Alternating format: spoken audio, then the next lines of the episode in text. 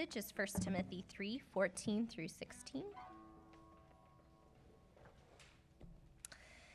I hope to come to you soon, but I'm writing these things to you so that, if I delay, you may know how one ought to behave in the household of God, which is the church of the living God, a pillar and a buttress of the truth.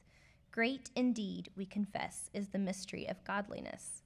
He was manifested in the flesh, vindicated by the Spirit seen by angels, proclaimed among the nations, believed on in the world, taken up in glory.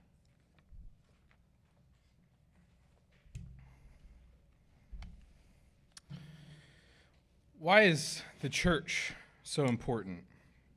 I mean, why do we gather here every single Sunday and do the exact same things? Sing, pray, read. Is it important because it's cultural? I mean, it's just the way we've always done things. Is it important because it gives us a way to express our pent up emotions or to make sure our kids get more good moral instruction? Is it important because we're creatures of community and we need community and other people in our lives, whether it's through church or the Rotary or yoga? Why do we spend so much time and effort on the local church? Well, we're in a sermon series working through the New Testament letter of 1 Timothy. The Apostle Paul writes this letter to a young church leader named Timothy, who's working in the city of Ephesus during the first century AD. And as we've seen, Paul's instructing Timothy how to lead the local church, especially as false teaching is circulating in that congregation. He wants Timothy to know how to rightly structure leadership so that the church grows in godliness. And this morning, halfway through the letter in the passage Ashley has just read for us, we see Paul give his purpose for writing this entire letter. I love when authors do that. Here it is. So let's look at that purpose together, and then let's look at two truths. First, the gospel creates the church. The gospel creates the church. And second, the church upholds the gospel. The church upholds the gospel. So, first, the gospel creates the church. Look there at verse 16. Paul writes, Great indeed, we confess, is the mystery of godliness. We saw that word mystery last week, right? It doesn't mean something hard to understand, but something once hidden, now revealed. This mystery is the mystery of God's plan of salvation, the gospel, how it was planned for years and then brought to fruition at the coming of Jesus Christ. Back in verse 9, he called it the mystery of the faith, and now he calls it the mystery of godliness. And if you think about it, godliness has been a theme of this letter, hasn't it? I mean, we've seen an emphasis on godly living and how true gospel doctrine must lead to true gospel living. We've seen that what we believe will always impact the way we live. So if I believe the meteorologist when she says it's going to be in the mid 90s, I will dress and act accordingly. If I believe there's going to be a spike in oil prices, I will try to fill up my car as soon as possible. What I believe is true will influence the way I live, and the same is true for the Christian. What we believe about God will evidence itself in the way we live. We will grow in godliness. I think a good working definition of godliness, as taught here in 1 Timothy, is this conforming our lives to the truth living like the gospel is true. So, what is this mystery of godliness? We've seen it's God's plan of salvation, but more specifically, as we see here in this hymn in verse 16, this mystery is Jesus. It's his person and work. There in the second part of verse 16, Paul goes into it by quoting what appears to be an excerpt from a hymn or a poem or a creed in the early church that would have been familiar. He just gives an excerpt, six short lines describing the truth about Jesus. So let's look at it line by line. First, he, that is Jesus, was manifested in the flesh. Paul begins by affirming the truth of the incarnation, that is, the truth that Jesus took on human flesh. Perhaps you'll recall back in the Gospel of John when John says, And the Word, pointing to Jesus, became flesh and dwelt among us, and we have seen his glory. As a church, we should stop there and just think. We must never tire of rehearsing the truth of the incarnation. The truth that Jesus gave up his rights to equality with God, so he could put on our weak flesh and live the life we were meant to live and die the death we deserve to die? In order to complete God's plan and save us, Jesus needed to become like us in every way, except without sin. Without the truth of the incarnation, the gospel falls apart at the seams. Without the incarnation, Jesus can't hope to bear God's wrath in our place. Without the incarnation, we're hopeless. But praise God, Jesus did take on flesh. He did bend down to save rebels like you and me. Why? Well, next we read he was vindicated by the Spirit. Jesus' claims throughout his earthly ministry to be the very Son of God were vindicated when he rose again by the Spirit. We see this clearly in Paul's writing in Romans chapter 1 verse 4. There he says Jesus was declared to be the son of God in power according to the spirit of holiness how by his resurrection from the dead. If you think about it when Jesus rose again it was God's declaration that he was the victorious son of God having slain death in our place having taken our sin and vanquishing it, having taken God's justice and satisfying it. You, if you think about it, Jesus had a predicament, didn't he? Jesus became sin for us. And sin deserves God's punishment. Jesus deserved God's punishment. How might he be vindicated? How might he be proven blameless? by rising again in power by the Holy Spirit. Paul goes on Jesus was seen by angels. That could point to numerous times throughout Jesus' life and ministry, but I think it probably primarily refers to Jesus' resurrection and how angels testified of it. You think about the angels at the tomb as women, the women came and pleaded for information about where Jesus was. I love those words that the angels uttered. Why do you seek the living among the dead? He isn't here, for he has risen. You see here the angels seeing the risen Christ and testifying to it, testifying to the good news that death had died in the death of Christ. And next, we see that that good news was then given to the church to proclaim throughout the world. It says Jesus was proclaimed among the nations. So, in the days and months and years after his appearing to his disciples following his resurrection, this gospel message spread across the world. And over the centuries since, it has touched the four corners of the earth. There are still people, peoples today who are hearing it for the first time. And that's why we continue to proclaim. We don't proclaim a strategy, we don't proclaim a religion, we proclaim a person Jesus himself. Next, we see Jesus was believed on in the world. This gospel news has gone out and it has shaken the world. The message has borne fruit. The gospel always accomplishes that for which it is sent. It always accomplishes its mission in either one of two ways it either saves or it condemns. As Paul says in 2 Corinthians, the gospel is either an, an aroma of life or a smell of death. You can either accept it or reject it. You can't remain neutral. Praise God, though, that this gospel has been believed on in the world. And then Paul finishes out this excerpt of this hymn with the ascension of Christ. He says there in the final line that Jesus was taken up in glory. So, after his earthly ministry, after his resurrection, Jesus ascended to heaven where he sat down at the right hand of his Father. And, folks, he's coming back. This hymn of faith takes us. Do you see how it takes us from the humiliation of the Savior all the way to the exaltation of the King? This is Jesus. This is our King. This is the good news of what he's done. May our hymns that we sing be as chock full of gospel truth as this one.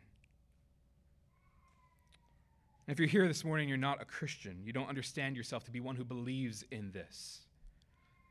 Uh, we just want to let you know this is what we believe. Uh, Jesus, the Son of God, came into the world to take our sin on himself. He died on the cross, bearing God's judgment in our place, and now he reigns on high and will come back again.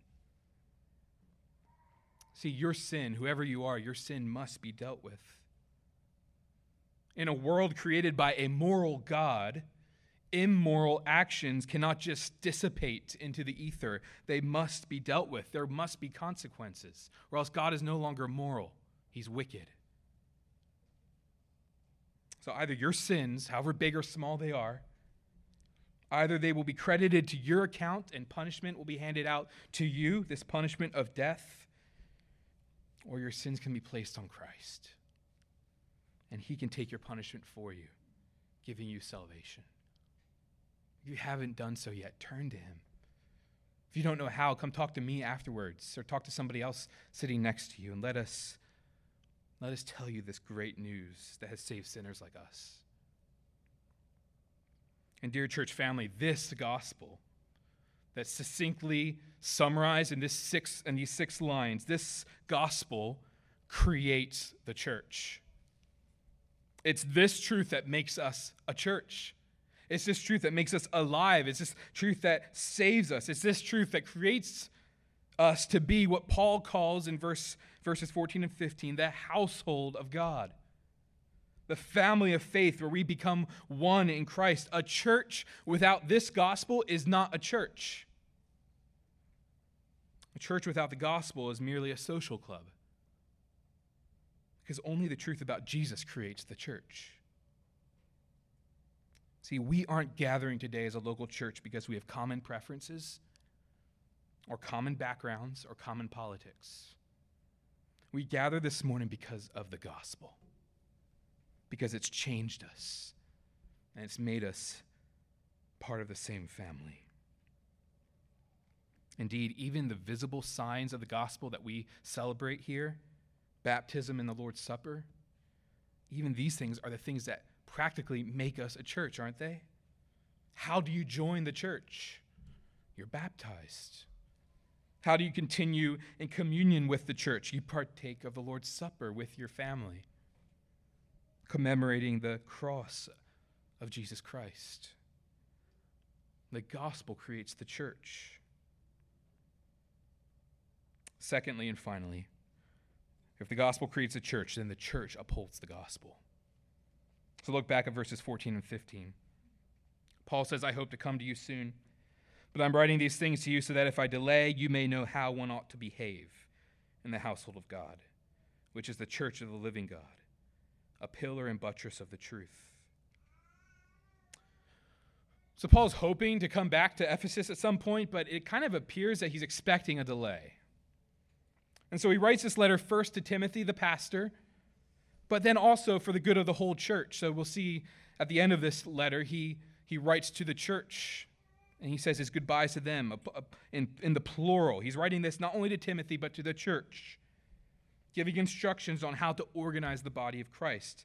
That's his purpose for this letter. Look there in verse 14 or 15. Which one is it? Verse 15. He's writing this that they might know how to behave in the household of God. What do you think about that word behave? I think that word can sound negative to us, can't it? It sounds like something that we're about to hear that's going to kill our joy, take away our fun. I mean, when I hear the word behave, I flash back to being a kid, where behaving meant good etiquette, proper table manners, and basically anything that meant your parents wouldn't be embarrassed by you.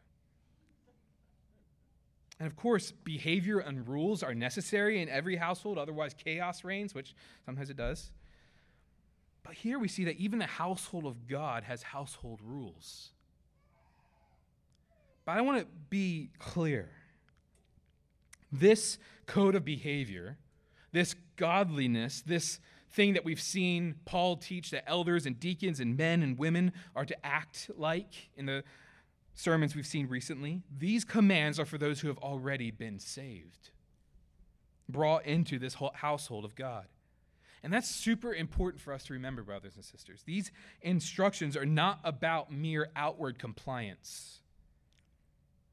Perhaps some parents are content with outward compliance, but God never really puts much stock in it. He's always after our hearts. And so his prescription for the behavior of his church here has to do not with proper behavior for proper behavior's sake, not for proper behavior for appearance's sake, but proper behavior to evidence our new life in him.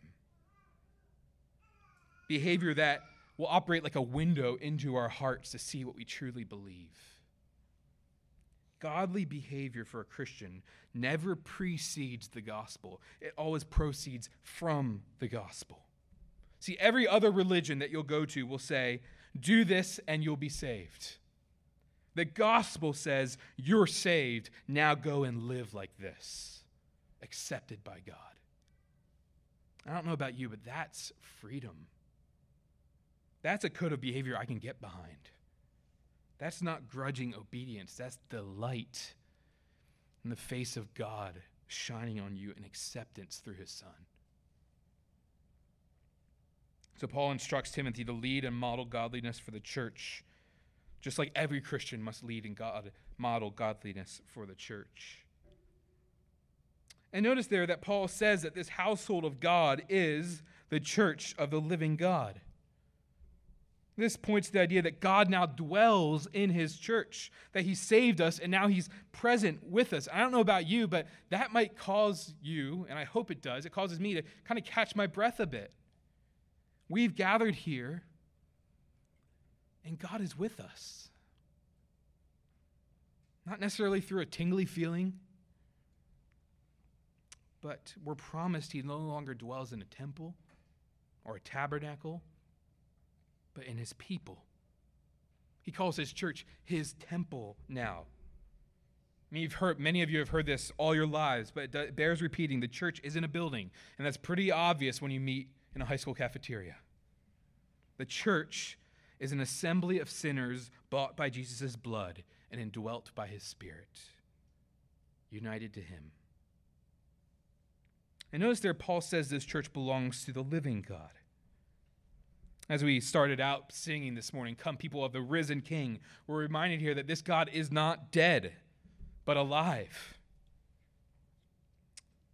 Teens and, and young people, the church and the truth of the gospel, sermons, Bible studies, they may seem boring at times, but they are not lifeless.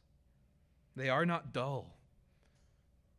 If you read Scripture for what it really says, it never tells you to be good for the sake of being good. Good behavior just for good behavior's sake. Now, this truth is alive because it belongs to a God who is alive. As you grow up and leave your parents' home, you will be promised life in other places. And those things will look really attractive. The world will hold things out and say, do this and live. Come alive. But if you stake your identity and your life and your meaning in those things, those things will, become, will come crashing down on your shoulders. You'll only leave disappointed and misery because anything that promises life apart from Christ lies. Find life in the living one. Okay, does that sound vague? Have you heard that stuff before? Does it sound like church speak to you? Do you wonder how actually you can pick up your Bible or listen to a sermon and feel alive? I'd encourage you to approach a member of the church who you esteem as godly and ask them to disciple you. Ask them if they would pray for you. Ask them if they would sit down and read a book with you or have coffee with you and show you how they've experienced delighting in God. Have you ever thought about doing that? That's what the church does. Concerning this church of the living God, then, Paul says something spectacular there at the end of verse 15. He says that the church is a pillar and buttress of the truth. So, the truth that we thought about in the first half of the sermon, the, the church is a pillar of that truth, that gospel, that truth about Jesus. But what is this? So, what does this mean? Pillar and buttress of the truth. Buttress is a funny word, you know? Well, we're familiar with, with pillars in Loudoun County, aren't we? Many of the pillars we do see are fancy facades on the front of McMansions, but we understand what pillars are designed to do. They're designed to hold up weight. Maybe you've renovated a home and you found you couldn't move a certain pillar that was in the way because it was load bearing. It held up a portion of the house. That's a pillar. It's not just there for looks, it's there for a purpose. In a similar way, a buttress is an old word that means foundation or support. So both of these terms are talking about stability, how the church upholds the gospel. But, but how is that possible? I mean, doesn't God support the gospel? Isn't the gospel true objectively, regardless of what the church does with it?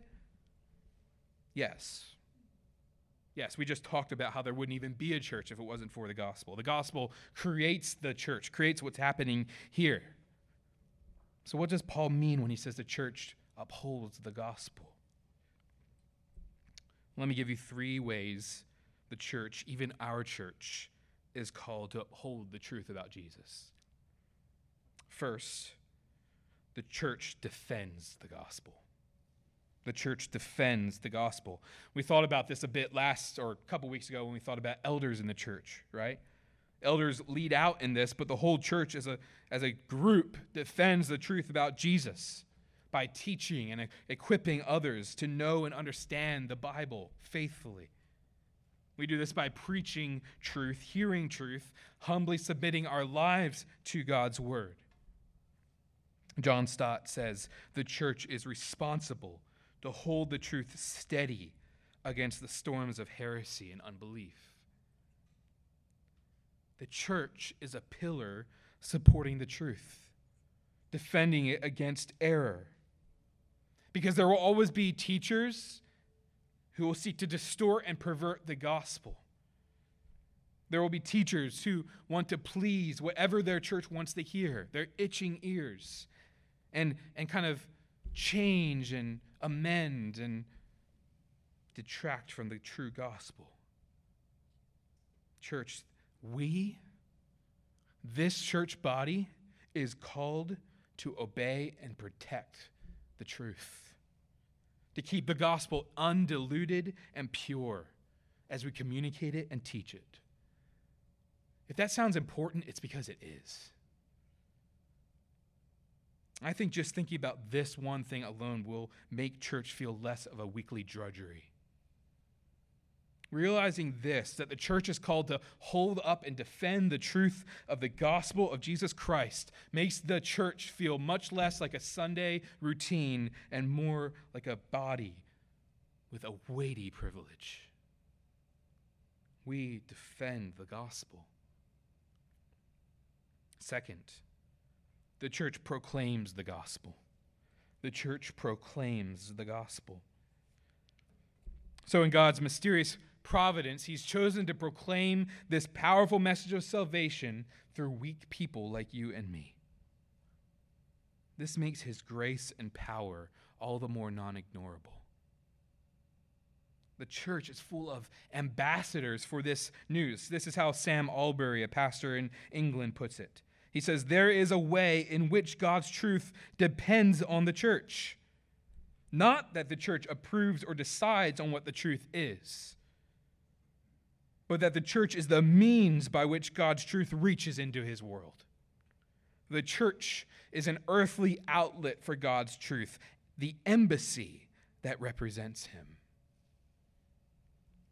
Christian, do you see how important the church is? You see how important it is in the proclamation of the gospel and the salvation of the lost. That's why here at Loudoun Valley, we try to emphasize so much on beginning new churches. The, the popular way of calling it is church planting, but it just means starting up new churches, not just here, but around the world. The church is the primary way the gospel spread after the resurrection of Jesus Christ. And now, 2,000 years later, the church is still the primary way the gospel will reach the nations. The church defends the gospel. The church proclaims the gospel. The church shows the world what Jesus is like. Thirdly, the church lives out the gospel. If the world wonders what this gospel is, God has intended for the church to be a place where it's made visible. If people wonder where what the reconciliation of God to sinners and the cross looks like, they can look at the church and see the reconciliation of sinners through this gospel. The world wonders what mercy looks like, it ought to look at the church to see our mercy towards one another. In our love for each other and our unity in Christ, we make the gospel visible to a lost world. Jesus teaches this in John 13 when he says to his disciples, By this all people will know that you are my disciples. They'll know you're Christians if you have love for one another. So, Loudoun Valley Baptist Church, you are a pillar of the truth. And you do that by living and testifying to what the power of Jesus Christ can do for sinners and how you care for and love for one another imperfectly but out of the strength of the Holy Spirit. The truth must not just be communicated from the lectern at the front, it must be substantiated and evidenced in the pew or in the green plastic chairs. We must not just say the gospel in our words, we must live it in our lives. This is one of the reasons we believe in church membership and discipline. Church membership and discipline helps us tell the truth about the gospel by bringing in those that we have heard testimonies of and seen baptized and then proclaim according to our knowledge this person is a christian and they are walking with him they're telling the truth about jesus and then when some fall into sin of which they're willing unwilling to repent as we saw in chapter 1 being lovingly disciplined by the church so as their to make sure their lives don't lie about Jesus Christ. In both ways, we hope to show the love of Christ in how we love one another. Dear church, may we not tell the truth about Jesus with our lips and then lie about it with our lives. Christian, as a member of this church, your personal holiness and your pursuit of Christ is more is always more than just your private duty. Your personal holiness, your devotion to Christ has to do with your larger church family. You're, you're part of something bigger, and your walk with the Lord affects not just you, but all of us. Because our corporate life together is a testimony and a witness to what the gospel does as we repent and believe how it unifies us and changes us and humbles us and saves us. So I wonder, how does the idea of church settle on your ears this morning? Perhaps you've been in churches that have not been pillars of the truth. And we should be clear again that church was not a church at all. Perhaps you've been in churches that don't say all the right things or do say all the right things, but, but are hypocrites and don't live lives that match their words. And if that's the case, brother and sister, I'm sorry. The church ought to be full of sinners who aren't okay with their sin, who are seeking repentance and growth. The church must be a place that upholds the gospel in our teaching in our defense in our living. But as we wrap up, I, a question occurred to me as I thought about this text this week, and I thought I'd posit it to you. Loudoun Valley, dear church, what does our church uphold? What are we a pillar of? When people look at us, what do they see us lifting up? Do they see our preferences? The way we educate our kids? the way we vote? Do they see us upholding ourselves, our own moral virtue, our good standing in society? Do they even see us upholding our specific brand of evangelical Christianity?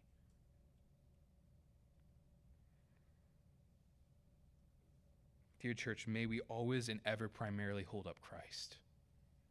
May he be the message of our words. May he be the one we proclaim. Brothers, sisters, the, the church is so much more than just a gathering of religious types, it's a pillar of the truth. May we defend this gospel, proclaim this gospel, and live out this gospel until we die or our King returns, until all the ransomed church of God is saved to sin no more. Let's pray. Lord, we're all yours.